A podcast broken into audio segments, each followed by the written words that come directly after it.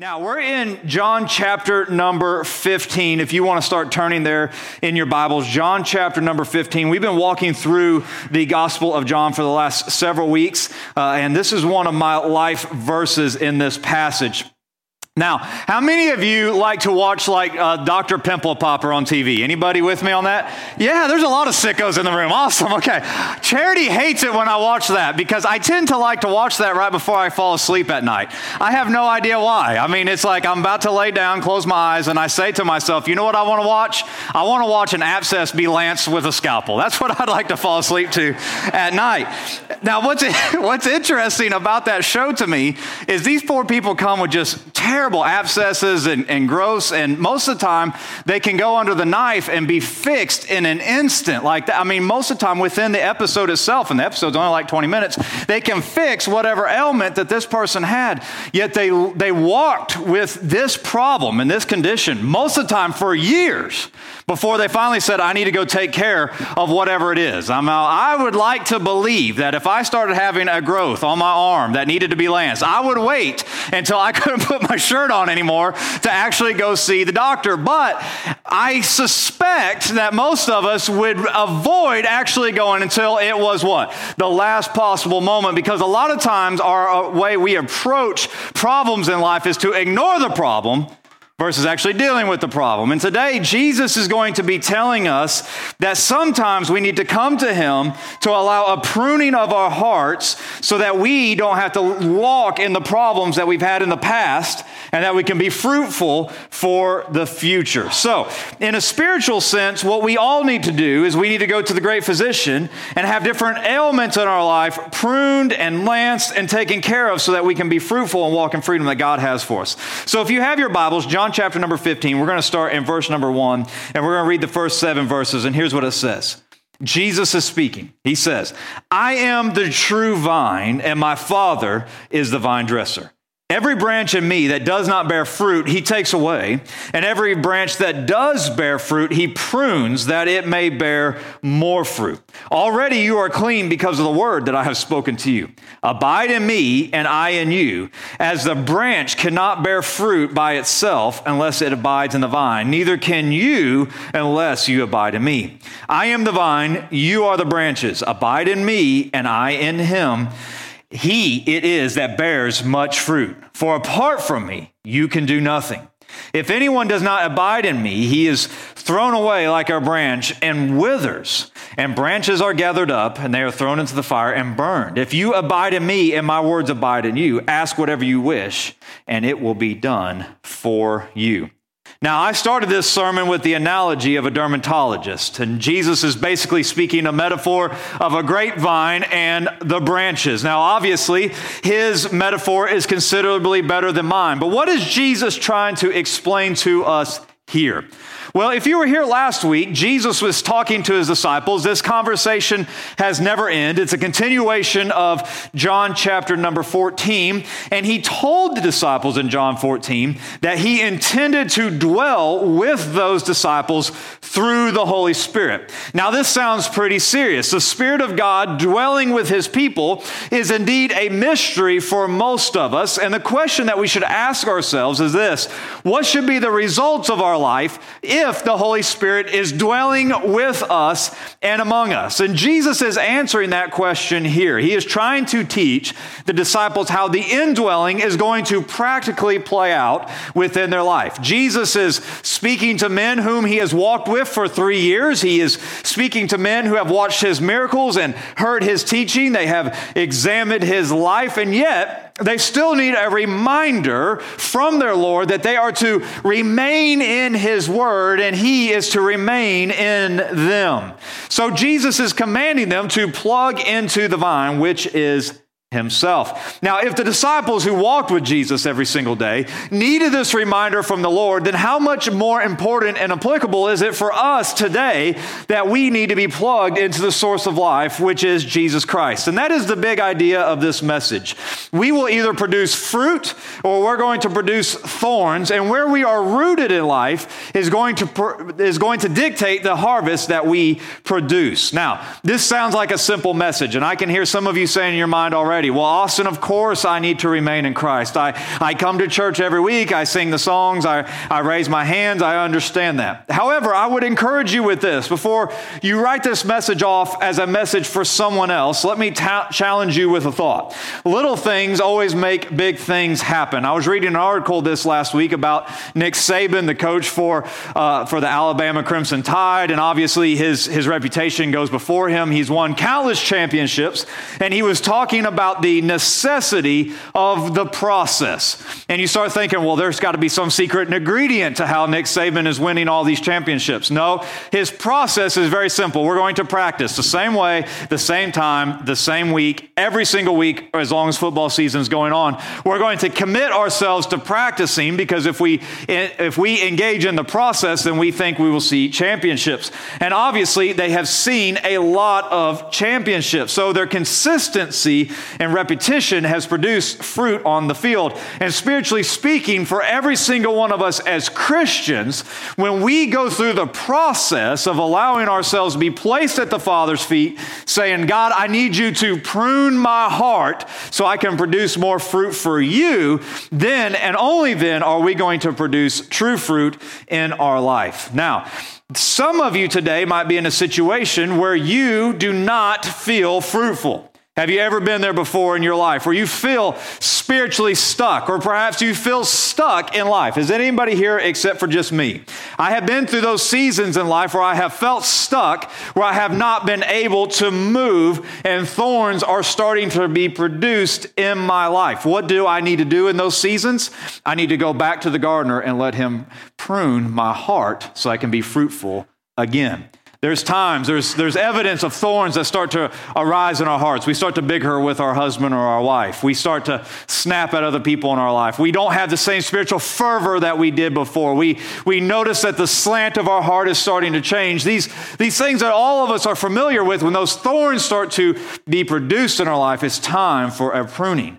Now, the other side of that coin is perhaps you're here in a season where you feel like there's been a lot of pruning in your life, or where lots of things have been removed from your life, and you're in a place of frustration. How many of you know what I'm talking about? You're there, and it seems like every time you turn around, something that you thought was going to happen didn't happen. It seems like God is just taking things away from you. He's not bringing anything into your life, and you're sitting there questioning, God, what are you doing? Because it feels like there's a lot of pruning in my heart, and it's starting to hurt. I'm getting tired of this process in our life.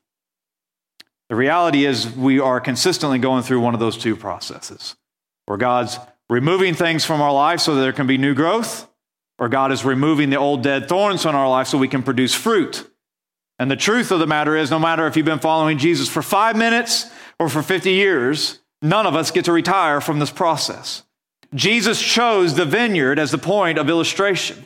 And it's the perfect metaphor to show how Jesus and the Father work within our life. Now, within the first 6 or 7 verses, there is a highlighting of the cast of characters within this metaphor. And then he goes on from 7 to 17, and he explains the process of the pruning in our life. And I want to look at the first half first this morning, where Jesus gives us the cast of characters. Who are the cast of characters in the process of pruning in our life? Well, the first is this, is Jesus himself. And Jesus said, I am the true vine. Jesus starts out by saying that he is the true vine, the true vine. And the point is immediately clear to all of us, that Jesus is both the source of physical and spiritual life. He's the only source that's able to sustain us. He's the only source able to uphold us with whatever life throws at us. What do?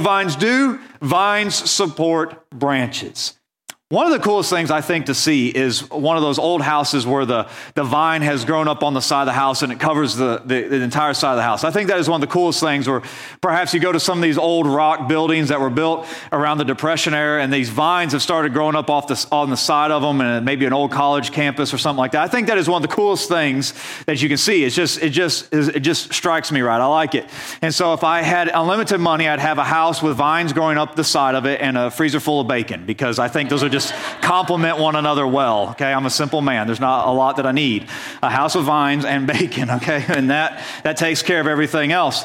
Now, what's amazing is to me, when you look at those houses where the vines grow up off the side of it, is that there tends to be just one or two roots that go into the ground, one or two stems that are supporting that entire vine. It's one vine with a lot of branches. And if you started to dig through there and you were to get to the source of that vine and you were to go down to the ground and you were to cut it off at the ground, what would happen to that vine? Given a couple days, the entire thing would die. Why? Because the branches cannot be supported if it's not connected to the vine. And so Jesus said, I am the true vine. And we have to understand something immediately, if we realize it or not. Without Christ, we are dead and without hope. Just as if we were to cut that branch from the vine, that it would die, so too, when we are cut off from Christ, we are dead. And the branches cannot do anything apart from the vine.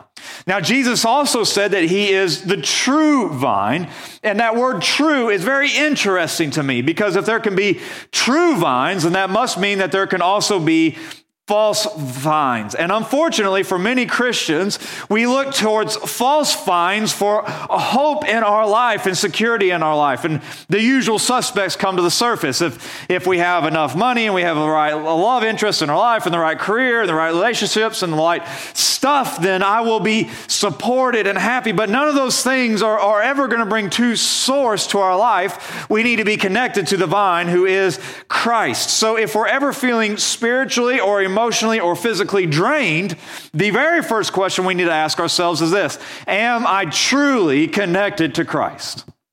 And then we need to sit there and we need to ponder that question in our life. Am I connected to Christ? Am I connected to Christ? I heard a man say one time, he said, if you're ever feeling spiritually burnt out, there's probably one or two options. And I don't know if this is universal, but I bet 95% of times we could fall into one of these two options. It's either A, you're doing something God has not called you to do, or you're not connected to the vine, or you're trying to do something God's called you to do in your own ability and not under God's ability. And I think what we see from this passage is that would be true. When we're in the vine, we produce fruit, and apart from the vine, we can do nothing. So if there feels like a lot of nothing in your life, the first question you need to ask yourself is, am I connected to the vine? Now, the second key piece in this metaphor is the Father. God is the vine dresser. Now, in the Middle East, particularly this part of the world is particularly suited for vineyards.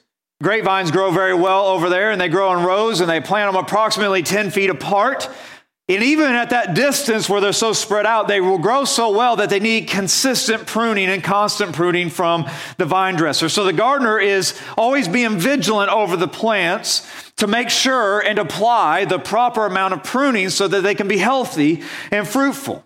And here's what we see from our Father in this passage, is that God is the perfect vine dresser for our life, because God has the wisdom and he has the power and he has the foreknowledge to know exactly what you and I need in our life. You and I might not be adequate to know what we need. We might not have the power to bring what we need to come to pass, and we might not even have the wisdom to apply it. But God, as the vine dresser, has all of those things. He has the wisdom, he has the knowledge, and he has the power to help you and to prune you so that you can produce fruit in life.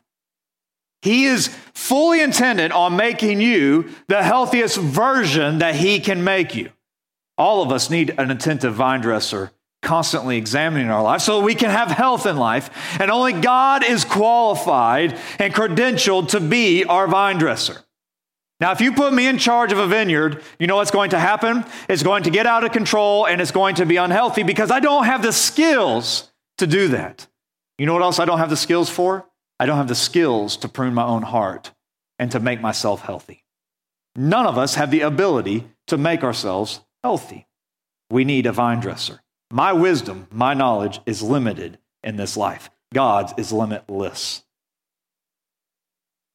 Now, I think there's at this point, it'd be important to discuss the motives of the vine dresser. Why is the vine dresser tending to the branches? And the answer is very simple: because the vine dresser wants the branches to be healthy.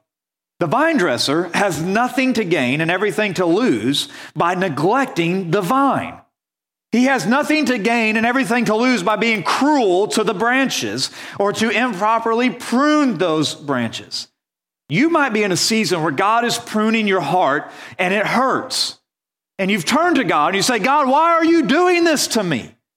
Why are you leading me through this season where it seems like everything is being removed from my life, where you're constantly putting your finger on my heart? It hurts and it frankly is getting overwhelming and it's getting heavy. I'm uncomfortable.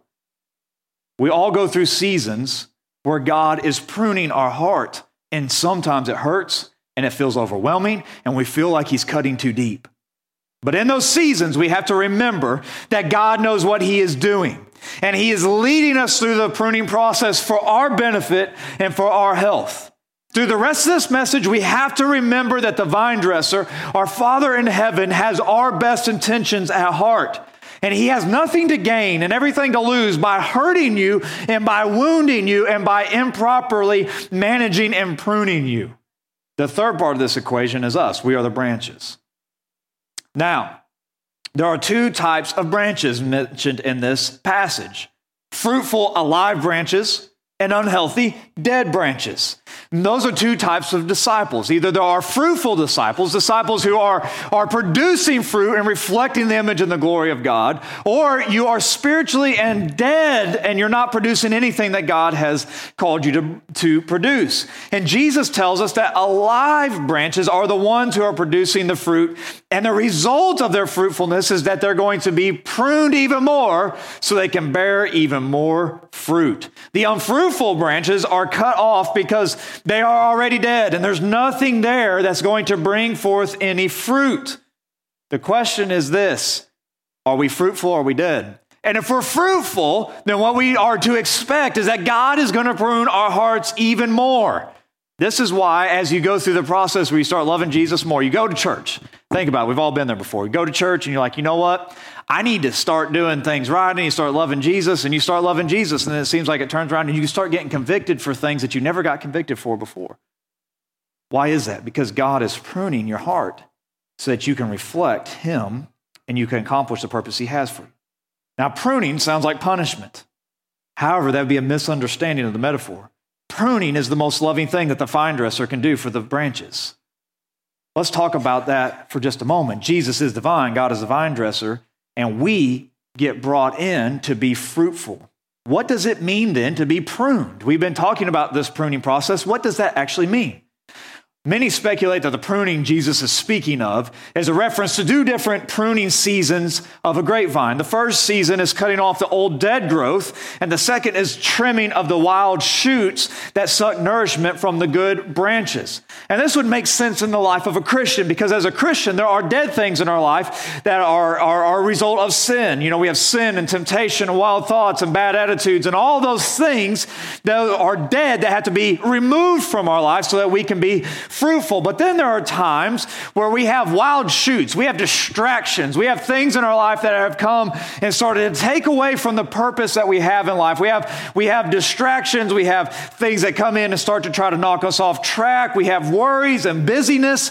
Those two have to be removed and pruned so that God can do something great in our life. And here's the thing we have to understand: while pruning is painful, it's necessary to growth.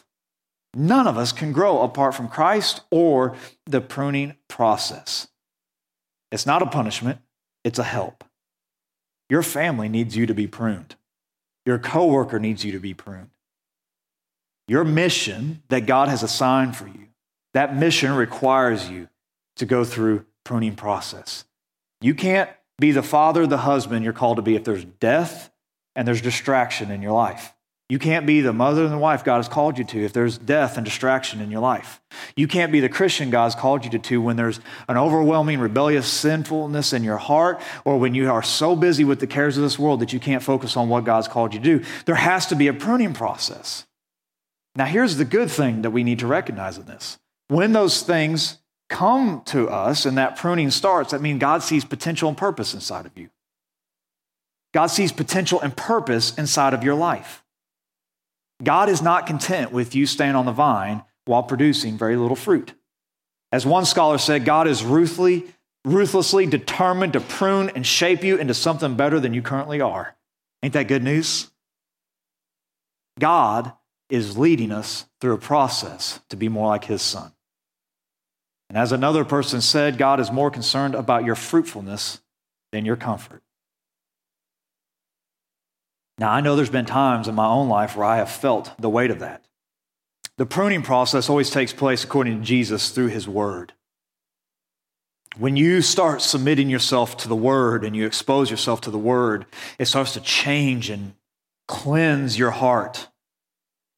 What is critical to understand out of this passage is that Jesus said this, already you're clean because of the word that I have spoken to you. Jesus' word is the cleansing agent. It's the pruning agent. That's why it's so vital for us to submit ourselves to the word of God. As we start reading this and it starts to absorb into our hearts, it starts to change us. It starts to prune us from the inside out. It starts to help us to be more like Christ. We are to dwell with him according to this passage. He says, I want to dwell with you and I want you to dwell with me. That word is so significant because it's like an active dwelling. It's where you're intentionally and actively placing yourself in the word of God and allowing that to start to dwell in you, so it starts to shape you. It starts to mold you. It's a mutual abiding where Christ is in your life and you're in his presence and in his well. It starts to change you and make you into his image. When Knox was little, he used to love to play with Play-Doh. Anybody have Play-Doh in their carpet from the kids that you can't get out? Yeah, that Play-Doh gets everywhere. Knox used to play with Play-Doh when he was little. And Play-Doh in and of itself is just stinky clay, you know, that's kind of has a little bit of grease to it. And he had these molds, and they looked like Ninja Turtles. And you would take the Play-Doh and you put it on the mold, and you press the mold together. And when you open the mold, that Play-Doh that looked like stinky mud before starts to resemble a Ninja Turtle now. And in some ways, that's what it's like for us. When we submit ourselves to the Word of God, we start to get molded into His image. The critical difference, though, is this, is that when that Play-Doh went into the mold and that little Ninja Turtle came out, it was still Play-Doh. I could take it and I could crush it, and it turns back into Play-Doh like that. The difference is this, that the mutual abiding aspect is important, because when I submit myself to this word, I start to get conformed and molded to the image of Christ. But when I allow the Holy Spirit to dwell in my heart, I start to get changed from the inside out. So I'm not just pressed into his image. I'm starting to be changed and pruned, and my heart is starting to reflect that of Christ. Remaining and abiding is not an emotional state. It's a fixed reality where God is with me. And I'm submitting myself to him. And the guarantee from our Savior is that we will produce fruit. Now, pause real quick, because there's a really interesting thing that we should be noted here. Jesus is basically giving an invitation to the world to examine the fruit of his self-proclaimed disciples. He's saying, if you're one of my disciples, you're going to bear fruit. And by saying that, he's basically saying, world, if someone claims to be my follower, I want you to look at them, because if they're producing fruit, they're mine. If they're not, they're not mine. The world might utter the words, do not judge me. However, as believers, we are inviting the world to look at our hearts and to look at our fruits and see if we practice what we preach.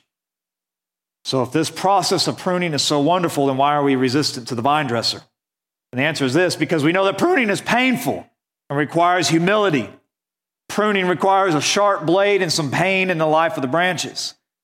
When Christ conforms us to his image, that means it changes our desires, it changes our ambitions, it changes our attitudes, it changes our agenda, and those things hurt from time to time. Furthermore, we innately know that God's commitment to our spiritual condition is higher than our commitment to our comfort. And so he's going to consistently work on our life to change us and to produce us into his image. So that's the cast of characters. That's how God intends to work in your life and my life. The question then becomes, is what is this fruit that he wants us to bear? Well, he tells us in verses 7 through 17, he says this, if you abide in me, my words abide in you. Ask whatever you wish, and it will be done for you. By this, my Father is glorified, that you bear much fruit, and so prove to be my disciples. There you go, an invitation to examine our fruit. As the Father has loved me, so I love you, abide in my love. If you keep my commandments, you will abide in my love, just as I have kept my Father's commandments and abide in his love. These things I've spoken to you, that my joy may be in you and that your joy may be full. This is my commandment, that you love one another, so as I have loved you. Greater love has none than this, that someone lay down his life for his friends. You are my friends if you do what I command you. No longer do I call you servants, for a servant does not know what his master is doing, but I have called you friends, for that I have heard from my Father, I have made known to you. You did not choose me, but I chose you and appointed you that you should go and bear fruit, and that your fruit should abide, so that whatever you ask the Father in my name, that he may give to you, these things I command, so that you will love one another. In short, the fruit that God is calling us to produce is a life that resembles the life of Christ. The fruit bearing happens through obedience, where God's love starts to motivate us, where we come and we reciprocate that love to him through our obedience. And he starts to tell us what fruit we should produce in this passage. We should produce fruit of the Spirit. Jesus tells us when we're plugged into the vine that there'll be full joy. What would full joy look like in your life? What would full joy look like in your relationships and your purpose? Joy in Christ is inseparable from knowing who he is and allowing him to change your life. We all know the passage in Galatians, the fruit of the Spirit versus the work of the flesh. And when we start to look at our hearts, sometimes we're producing more flesh than we are producing fruit of the Spirit. But we know verse 22, it says this in Galatians 5, but the fruit of the Spirit is love and joy and peace and patience and kindness and goodness and gentleness, self-control. Against such things there is no law. The question is this: what would produce more joy in your life? The fruit of the Spirit or living our way? That's how Jesus said, I want your joy to be full. Full joy comes from allowing the Father to prune our hearts so we can produce fruit of the Spirit. Second thing we see out of this, he says there's going to be fruit of answered prayers. Another very interesting aspect of remaining on the vine is that there are answered prayers. Jesus says in verse 7, if you remain in me, you can ask anything you want and it can be done. Some of you have been praying very hard for the Sooners this year because we're winning very, very, very tight football games. So at least we know there are some people praying for the Oklahoma Sooners to win football games. Please don't stop. We'd like to win a championship sometime in our lifetime. What does it mean when it says that there's going to be answered prayers? What is Jesus talking about? Does this mean that we can go pray for a new house and boom, we have a new house? Or we can pray for a brand new truck and boom, we get it? What does it mean to pray for anything that we ask? We have to understand the context of this. When you're plugged into the vine, you're dwelling in Christ, he's dwelling in you, and the Father's pruning your heart. Your prayers are no longer self-centered. You're praying for the will of the Father. The Holy Spirit starts to direct your prayers. And so when you're praying, now you're praying for the things that God desires you to pray for. You're starting to pray in accordance to his will. You're praying in accordance to his words. You're starting to pray in a way that glorifies the Father and doesn't bring satisfaction to our own selfish desires. That only happens when we're in the vine. You know, a lot of times the things we pray for are rooted in our own worry.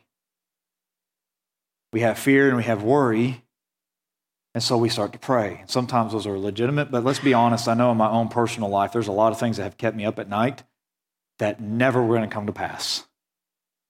But when I'm in Christ and he starts to prune my heart, my confidence is in the vine because I know where my source is. And so my prayer life starts to change, and I start to pray for things that bring him glory and honor. Lastly, if the worship team wants to come back, the last fruit that we produce is we produce fruit of love for our neighbors. The fruit of the Christian life can be none other than love. Jesus set this example and this pattern for us when he said, greater love has no one than this, and lay down your life for someone else. And he went through with that. He went to the cross. When he went to the cross, he raised a high bar for us. Love is our new identity. It's our new action. It's how we approach life. So how can I show love to my brothers and my sisters? There are countless ways in which we can practice this. We can practice it through reconciliation of transgressions, through generosity, through giving of one's time.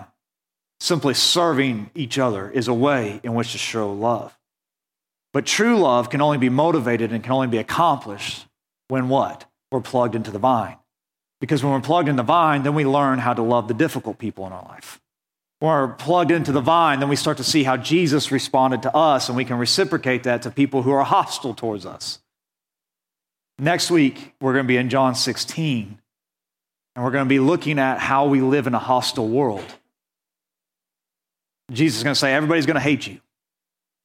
How do you live like that when everybody hates you? You live when only you're plugged into the source, which is Jesus Christ himself. Love needs to be the marker and the indicator. It's the fruit that God has called us to produce. Now, when you read a passage like this, and you start to look at it, you start to say, man, God, this is serious. The gravity of this passage is very heavy. Remain in me, I will remain in you. If you're producing fruit, you're going to get prunes that you produce even more fruit. If you're not producing fruit, dead branches are cut off. I mean, there's a lot of weight and a lot of gravity to this. And I've experienced this weight and this gravity time and time again in my own life, because this verse has been a passage that God has used in my own life numerous times. I told you at the very beginning, this has kind of been a life passage for me over the last several years. What did I mean by that? Remember the first time that God used this to touch my heart? Still a youth pastor, this was about 3-4 years ago. And I had my youth leaders up at the church, and we were getting ready to start the launch of the new year. And we were teaching out of this passage to them, and I said, here's what we're going to do. We're going to pray for a while, and then we're going to ask God, what do you want to cut away from my heart? Now, that's a scary prayer. And I said, it's going to be scary to pray that prayer because you don't get to dictate what God might put his finger on. There might be some things in your life that you don't realize that God wants to remove so that you can be more fruitful. It might be good or bad. Remember, I said there's two types of pruning. There's death. That's the obvious stuff. But then there's the wild shoots. There are things in our life that are distracting us that we are not even aware of that are keeping us from being fruitful. And so anyways, being the good youth pastor that I was, I go start praying. And I'm praying, and frankly, I'm praying saying, God, I want you to just appoint these kids' hearts, prune away, Lord. And I'm praying, and I felt like God dropped something in my own heart. Now, if I tell you what it is, you're going to think it's stupid. I had a particular rifle that I was in love with. Okay? And I kid you not. Now, you might think I'm trying to make a joke. I'm not making a joke. I was praying, and I felt very clearly, God said, why don't you sell that rifle and give that money to Speed the Light? Okay? And I was like, well, I don't want to. I mean, seriously, I'm walking around. I don't want to do that. You guys think I'm joking. I'm not. I was praying. I remember the sanctuary was set up a little bit different. I was walking along this wall. And so I start to negotiate with the Lord, okay?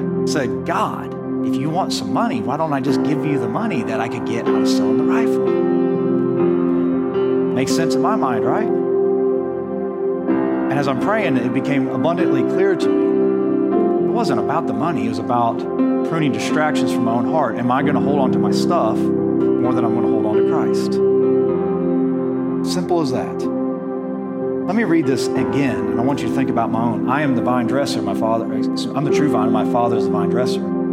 Every branch in me that does not bear fruit, he takes away, and every branch that does bear fruit, he prunes, so that it'll be more fruitful. So in this moment, God's like, which do you truly love? Me, or do you love your stuff? So then, I had told my youth students that when we got back together, we would share what God laid on our hearts. And this is going to sound stupid to you, but I knew in that moment when I got back to that circle with my kids, I had to tell them what I felt like the Lord laid on my heart, or I was never going to follow through with it. And in that moment, I had a realization that my stuff had a grip on my heart that I didn't even realize was there. It had a grip on my heart that I didn't even know was present. So I went back and I told them that, and what was super frustrating is I went ahead and followed through. I put it online, and I was able to sell it, and I gave that money to Speed the Light, just like I felt like the Lord had told me. But I learned something about myself in that moment. That was one of the hardest processes I had been through in a long time. You know why? Because I had some distraction. I had some old growth in my heart that needed to be cut out. Now, here's the temptation when you look at a passage like this. It's very easy to look at it and say, yep, I want to remain in Christ's hands. Yep, I want to be plugged into the vine. Jesus, you can have it all. very easy to take a passive approach to the passage like this. It's a lot more difficult to sit down and submit yourself and say, you know what? I'm going to put myself at the feet of Jesus. I'm going to say, God, do you want to prune anything from my heart? And then be quiet and listen if he says anything to my life. That's really difficult. The reason why that's difficult is because we don't get to dictate what he tells us. Just as I was praying, I didn't get to dictate about the rifle. So too, we don't get to dictate what God touches in our hearts. So in that moment, we start to examine our own motive. What do we want more? Do we want to be fruitful for Jesus? Or do we want to walk in our comfort? Now, there's a whole other group of us in this room today. Maybe you're here and there's been a lot of things that have just been cut away out of your life. For me, John 15 started being that verse that started that process with the rifle. But what was interesting is over the next year and a half, there was lots of different seasons that this verse came up in my life and unique ways in which I felt like I was losing things. And I didn't understand at the time, but now in retrospect, what I see is that God was pruning my heart, getting me prepared so that I could come here and be in this place at this time. But I didn't recognize it in that time. So all that to say this, if you're here today and we've walked through this and you're like, man, it could be either one, and both are applicable to your life in that season. But when those moments come, you have to submit yourself to the vine dresser and you have to say, yes, Lord, take everything that I have.